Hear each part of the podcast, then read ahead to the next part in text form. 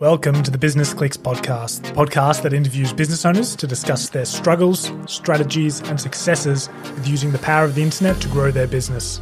We discuss the transition from brick and mortar growth strategies to digital alternatives. We provide new and exciting tactics each business can use to be successful in this new digital world. I'm your host, Adam Barbaro, and let's get stuck in. And welcome back to another episode of the Business Clicks Podcast.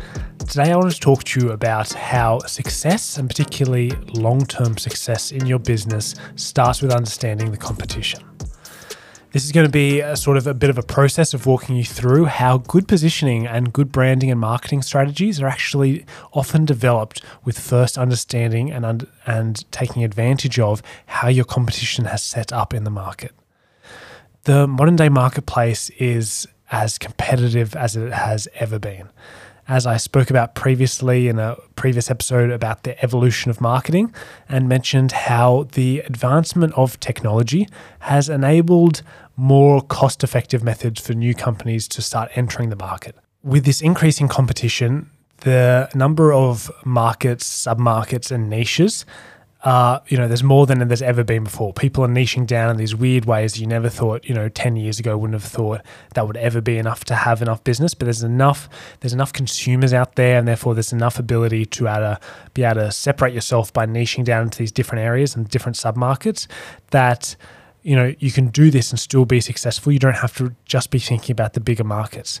As a result, our need to accurately assess that market can be the difference between success and failure. To be able to find these niches correctly and be able to find your submarkets correctly can very much be the difference between success and failure. But first, you need to really accurately assess the market. And how do we go about doing that? Well, in order to succeed, we must first find a group of people that are not having their needs met. I spoke about this previously, which is we endeavor to find a serve, uh, sorry, we endeavor to find a tribe that is not being served compared to go out and they're in there and try and just develop a product. We're not look, looking to develop our products because that's just thinking about what we want to develop. We're looking to find a consumer who's not having their needs met and developing a product around that. So to do this, we must understand the competitive landscape, and only then, once we actually understand the competitive landscape and we understand the different layers of competition, then we can truly find white space or gaps in the market and bring an idea or concept to the market that is both good and different and will actually be, you know, desired by different consumers out there because we've thought about, you know, meeting their needs. I think failure to understand the market and find these gaps and find the unserved consumers out there means we are entering the market with the strategy of going head-to-head with already developed competitors. We're looking to create products and services and go up against other companies that have already had these products and services out in the market for a lot longer and have already got a good client base. That's a very difficult thing to do. This is like trying to swim upstream in a river. You know, why not instead look to find a group that is not currently having their needs met?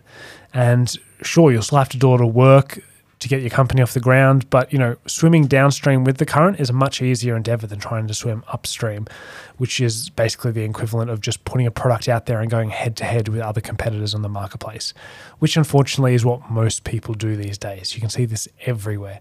Stop and think about your main competitors and your products. Stop and think about all the electricians out there, the builders, the plumbers, the accountants, the lawyers.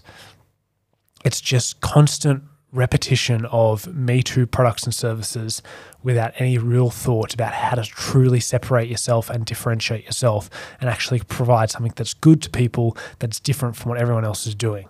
Instead, everyone wants to just try and fit in. And that's the whole purpose of why we start off with understanding the competition. This is how we get successful. Because finding white space and differentiating yourself, you know, is is often easier said than done. And that's because, unfortunately, for the human psyche, we're particularly bad at actually finding white space. We're wired to notice what's there, like what's in front of us, and not what's not there. I'll say that again. We're wired to notice the things that are there, and not we're not wired to really notice or understand the things that are not there. We're not able to find white space, which is why that term is used. Um, A psychologist called Daniel Kahneman actually came up with the term, what you see is all there is. And Daniel Kahneman was actually a Nobel Prize, Nobel Prize, Nobel prize-winning psychologist, and he described this um, cognitive phenomenon or bias, that our brains are wired to focus only on the information that we have in front of us and not really able to and not very good at looking at what's not in, in front of us and actually using that. We've become so used to the way things are, and we get into like our routines, and we're just used to, you know, we get fixated on the way things currently function, that we struggle to place an emphasis on what is missing, you know, what could be improved. And we become con- so conditioned to our environment, this becomes actually very difficult to do. And history is full of examples where small, seemingly obvious products and services actually created massive change in the marketplace. And when you look back at them, you go, oh, that's so, that's so obvious. So why didn't someone do that before? And it's for this exact reason. So assessing the competition correctly can actually provide us with this ability to find what's not there. And this will, you know, able uh, enable us to find what's commonly referred to as white space, or has also been referred to as a blue ocean in the book Blue Ocean Strategy, which I highly recommend. So it's finding these gaps in the market, and that's what we're actually trying to do here by understanding the competitive landscape first. So when you stop and think about this, it sounds obvious, right? Of course, you don't want to just recreate another product and service that already exists or that's offered by many of your competitors by other companies out there.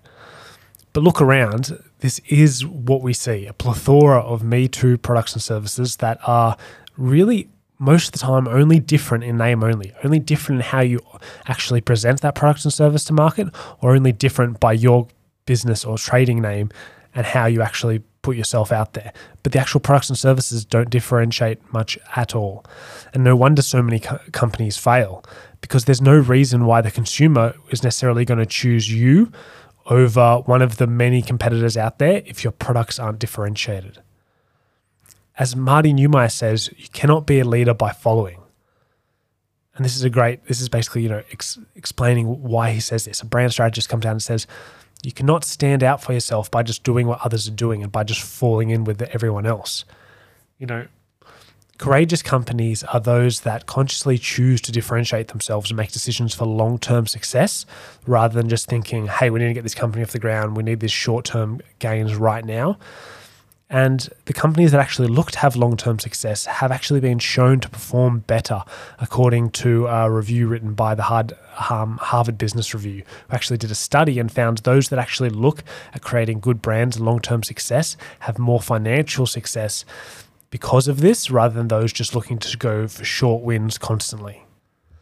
So what does a company look like that has actually understood the competition and actually found white space? Well, you know, think of these companies like sticky notes, the Post-it notes. You know, sticky notes weren't a thing, Post-its weren't a thing, but someone came along and created them, and then, you know, they're now they're everywhere. People use them in every office around the world. Something seemingly obvious, but something that has, you know, took someone the ability to find what's not there rather than just looking at what's there and adding another product or service to that. You know, D V Ds by mail, which is now streaming, was started by Netflix. It put Blockbuster out of business. You know, these whole streaming services changed what was there and came up with something which is not there, and were actually re- able to revolutionize the market. Touchscreen phones, you know, weren't a thing.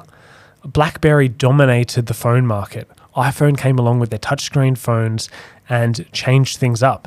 And BlackBerry refused to look at that as if some as if that was a, you know, viable option, and said, no, people want to stick with what we're doing. They looked at what was there and what the market was like, and they didn't look at how to differentiate themselves and how to change things up. And BlackBerry is next to nothing these days, particularly when you compare them to a company like iPhone. You know, decentralized money, the whole crypto trend that's uh, that's happening with Bitcoins, and even those comp- even those countries that don't like cryptocurrencies are coming up with their own digital currencies using technology, because they're they're not looking. Because what they're able to do here is they've come up with something that's, you know, not the way systems are currently run, but the way things should be run and what's not there, and technology has enabled this. Understanding the competitive landscape gives you the ability to really uncover this unmet need of the market that you can focus your company around. And this is the advantage for you. If you're looking to actually differentiate yourself, you're really looking to stand out and actually focus your company for a reason. And to compound to combat our own biases um, of only recognizing what's there rather than what's not there, we really must develop a framework that allows us to assess the competition accurately and actually uncover this white space. Otherwise, it's very difficult to do because, like I said, we're not very good at looking at what's not there. So the framework that I like to use, I'll try and walk you through this. It's very much a visual exercise that I do with people during workshops, but I'll try and best I can describe it and work you th- talk you through it verbally. And that is to first understand the key players in our markets, sub-markets, and niches. And once we have a clear picture of the competitive landscape in this way, we then are actually able to go through and assess the key players' strengths and weaknesses and then position ourselves in gaps based on how the market is actually looking. So to start off, think of your company as fitting into one of three categories: health, wealth, or relationships.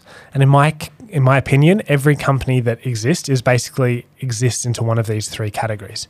You're either out there helping people with their health, you're helping them build wealth, or you're helping them with improving relationships. I've never met a business out there that I couldn't really put it into one of those three categories.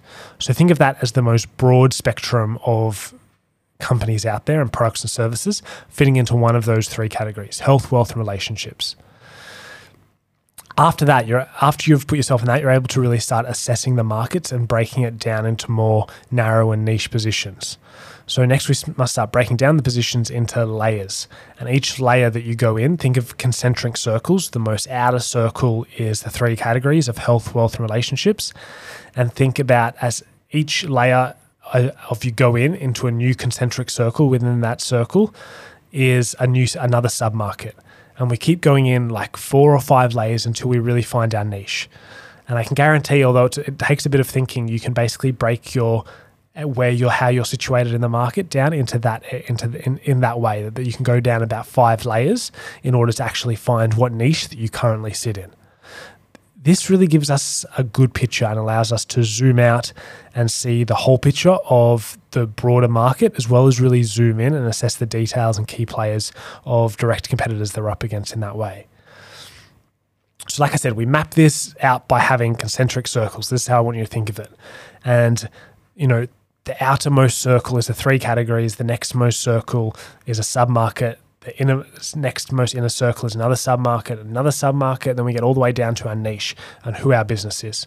So let me provide, provide some examples of what that would really, what that actually look like using these concentric circles going in and out.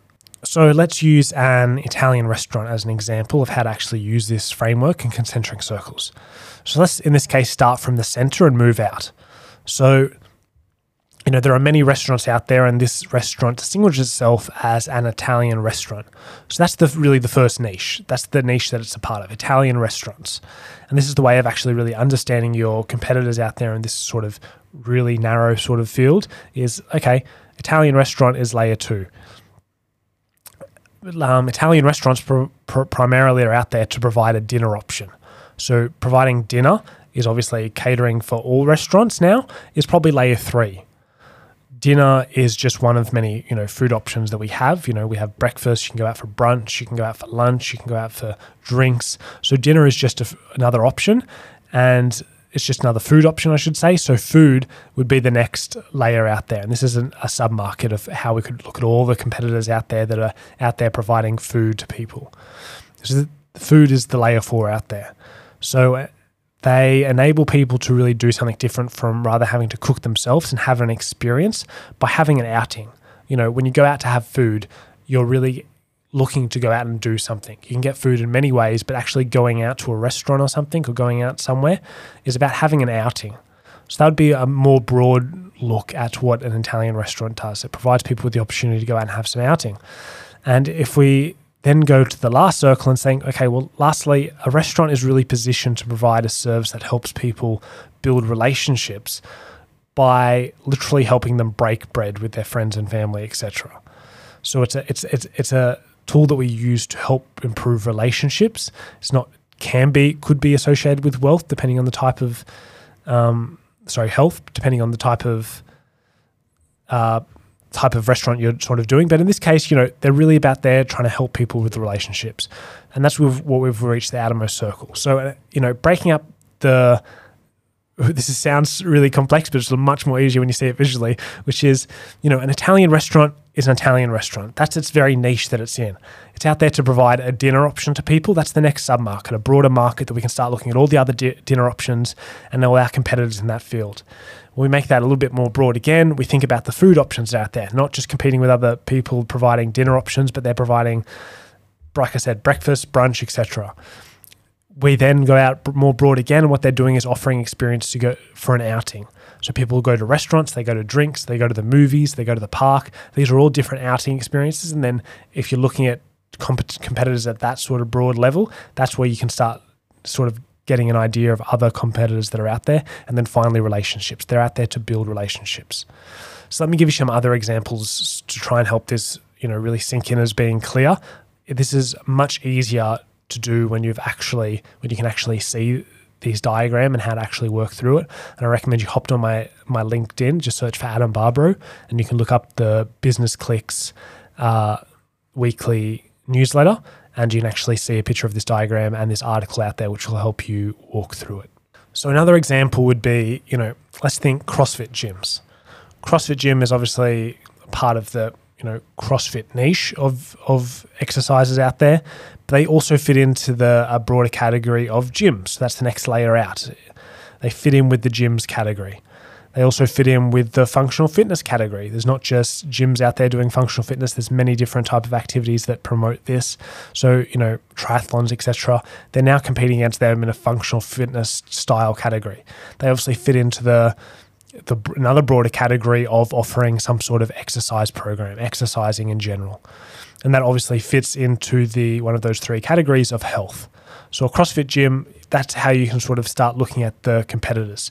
In, in the innermost circle, you have your CrossFit gym and the CrossFit niche. You go out to other gyms, you go out to other func- functional fitness um, type uh, competition out there. You go then go out to other exercise programs that are generally out there, you know. Difference between functional fitness and exercise can obviously be things like, you know, weightlifting and all those other sort of activities. It could be sailing, could be rock climbing, could be anything. It's a lot more broad. And then obviously they fit into one of those three categories of, you know, a CrossFit gym is obviously there to provide people with health benefits. So let's do this again. Maybe let's do an accountant, for example. So maybe you have a niche and you're an accountant that really specializes as Uh, high-income family tax accountants. That's that's your niche. That's a very broad niche, and that, to be honest, is some that's that's quite a good niche for, compared to most accountants out there that are very broad and just saying, "Hey, we're we're a tax accountant. Hey, we're account we're an accountant." So you niche down. You know, this company's done very good and said, "Hey, we're a high-income family tax accountant." Obviously, then they then fit into the, you know, family accountant type market, sub-market. So going out a level, they're at part of your family accountants. Going another level, they're obviously offering tax services. They're part of a broader tax accountant. So now we don't, not only talking about family tax accountants, but business tax accountants, you know, all these other levels and complexities when it comes to tax accountants. The tax accountants then go out to another broader le- level, level again of competition of just an accountant, a broad accountant general, looking at all the different accountants out in the competitive landscape. You can then make that another broad service and say, hey, accountant is just another financial service out there. It's a way of offering financial advice, et cetera. So an accountant fits into a broader service, a broader category of financial services. And then this, of course, then goes into the final, final layer of the three, three categories and is there as offering a service to improve someone's wealth. So to go from outwards inwards, you know, we're looking at health, we're looking at building wealth, we're looking at the different financial services, we're looking at the different accountants, we're looking at the different tax accountants. This is getting more narrow and more focused. We're looking at the different accountants that f- focus on families. And then finally, you go into your niche and you find the, the high-income family tax accountants that are really only focused on those maybe earning more than a million dollars a year. And there you go. That's how you break down that one business into broader and more focused levels. Okay, so that's three examples. I hope that helps. Like I said, it's much easier to see visually, and that's how I, why we usually do this in workshops. But let me now sort of help you with what you do next. So once we really understand the markets in this way, and we've co- thought about all our different categories and layers from, you know, obviously very broad into health, wealth, and relationships all the way down to your niche, you know, and we understand each layer, then we're going to actually go through and list a couple of direct and indirect competitors. Direct competitors obviously being a company selling the same product or service as you, and indirect competitors being a company that sells a different product or service but to the same target audience.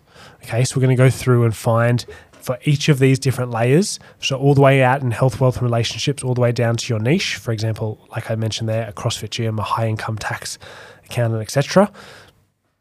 We're going to go through and and find, you know, or list a number of competitors. Once the list has been compiled, I then want you to go through and narrow it down to five to ten key players. So look at all those competitors. So list, you know, a couple in each layer, all the way down to your niche, all the way out to your market, and then select, you know, five, probably around five key players that we can actually assess in more detail.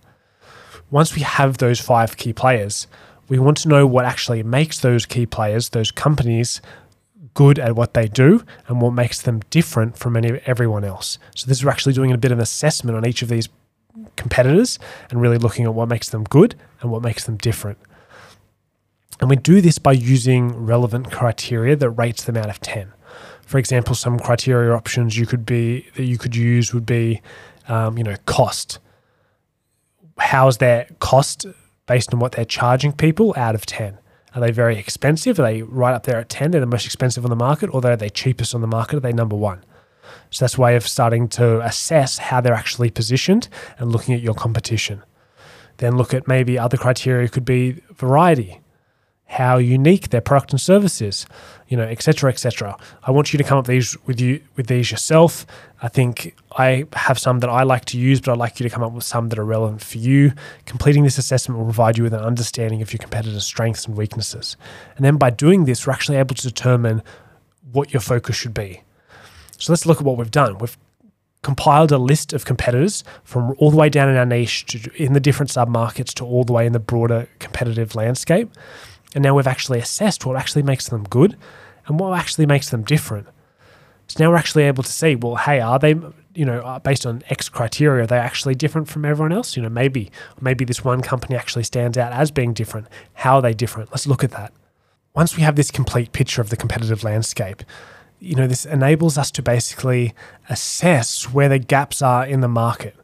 You know, otherwise that we it would be very hard to find just by looking at the market and say, there's, oh, they're obviously not serving these people. That's a very difficult thing to do. But by looking at all of this, we're able to say, hey, there's a real gap in expensive products of this type, you know, in, in our niche. That's where we can actually benefit here. So this is the this is the purpose of this. And that, you know, these gaps are basically the potential areas of your focus for your company. This is where you should be focusing on, on something that's still good, but it's different from what everyone else is doing.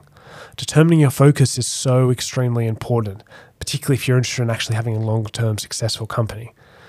And I'm sure you've heard um, before that, you know, if you try and be everything to everyone, then you'll be nothing to no one. And this is why we really look to focus based on finding gaps using this framework. There's actually a, a law out there called the law of focus, and it's a marketing so- concept about owning a word in the prospect's mind. So why do we want to own a word, which is really like a category or niche? Because by owning a category, we associate, oh, I'll say that again. By owning a category, we actually associate the relevant products or services of that category with our brand. So when our brand is actually associated with a category, we stand a chance of actually being a category leader, because when people think of, hey, I need this, they think of our brand because that because we've made that association in, in, in the customer's mind. For example, think of touch phones, and ninety percent of people out there are going to think of the iPhone. When you think of cola drinks, you're going to think of Coke. You're going to think of high-intensity functional workouts. You're going to think of CrossFit. So these companies all own the all own this word, all own this category in the mind of the consumer. And, you know, this should be your goal as well if you like the idea of having a successful business. The smaller our company is, the more niche category we must try and own. So bigger com- bigger companies, obviously like Apple, can think, you know, modern day touch phones, that's the category they're playing. They're playing big, they're playing broad, and they're out there to win. If we're a smaller business, we need to niche down more. We need to f- really nail our focus and be much more um, particular about what we, what category we were going to own.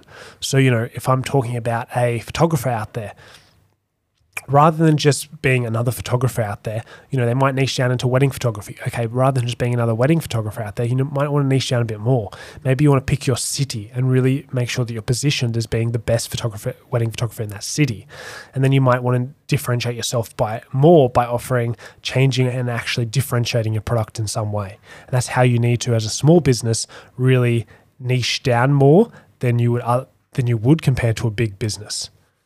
In the book um, Positioning by Al Ries, which I highly recommend, he says, you need courage. When you trace the history of how leadership positions were established, from Hershey in chocolate to Hertz in rent-a-cars, the common thread is not actually marketing skill or even product innovation. The common thread is seizing the initiative before the competitor has a chance to be established.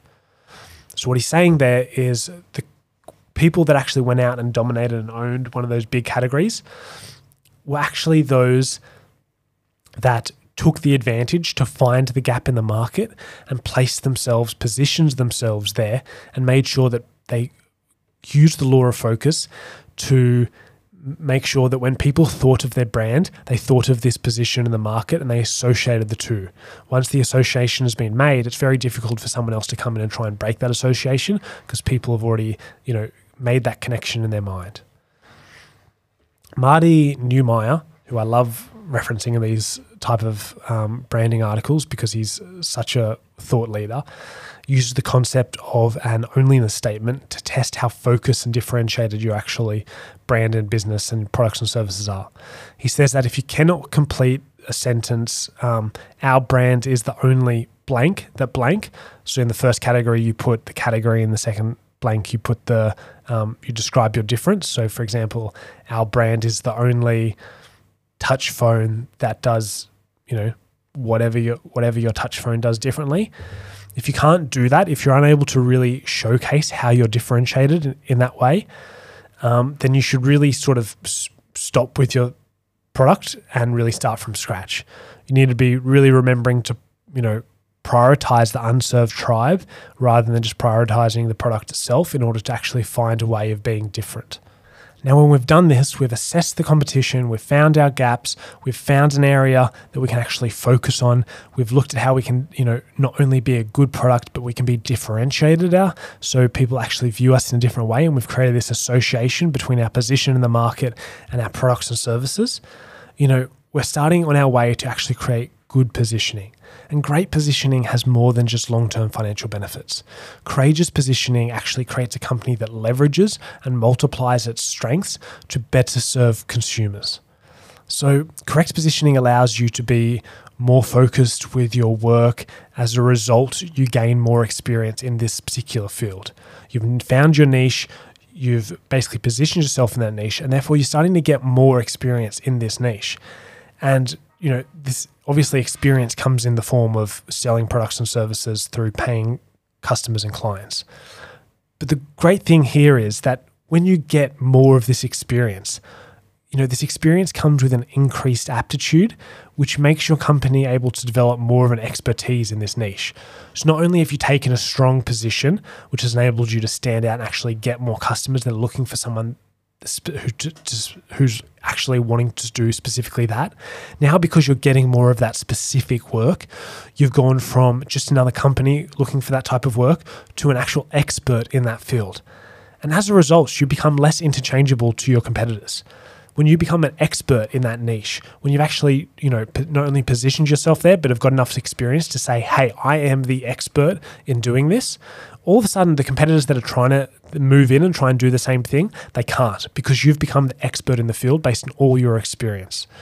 So, you know, to avoid being drawn into comparisons with your competitors and, you know, having to fight them on price, we must take this courageous approach and position ourselves well. To do this, we must first, you know, not just understand our market, but also really understand the sub-markets and niches so we can really know where we can position ourselves and find these gaps. And it is through, you know, really understanding this competitive landscape. So we find the white space, we develop um, clarity in how to best serve consumers, and we develop clarity on what products will actually bring them the most value. And this not only brings financial benefits, but also assists us with gaining more experience in a specific area. And the more experience um, we have, the more expertise we develop, making our company less interchangeable with competitors and giving us a massive advantage. Less competition means more work, means the ability to charge more. And, you know, for people that haven't done this yet, my question is, why haven't you, why haven't you started to understand your competitors better? Because this is really what you're missing out on. So that's it for today. I know it was a bit of a roller coaster ride, but it really is. Like I said at the start, success starts with understanding your competition. And it's not necessarily understanding your competition because you need to make sure any move they make, you make a counter move. I'm not necessarily talking about that, but it's about understanding your competitive landscape all the way up to really broad to really niche, so you can look for gaps in the market and actually differentiate yourself by assessing the competitors. And once we do this, you know, our business has a much better chance of really being in a great position for long-term success. So that's all for today. I hope you're actually able to go through the task. If you're not, like I said, hop on LinkedIn, go to Adam Barbaro, look up the Business Clicks article, and you can um, find Success Starts with the Competition, and actually look at the diagram showing you how to use that competitive uh, framework.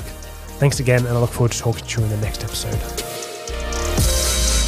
I'm your host, Adam Barbaro. Thanks for listening to this episode of the Business Clicks podcast.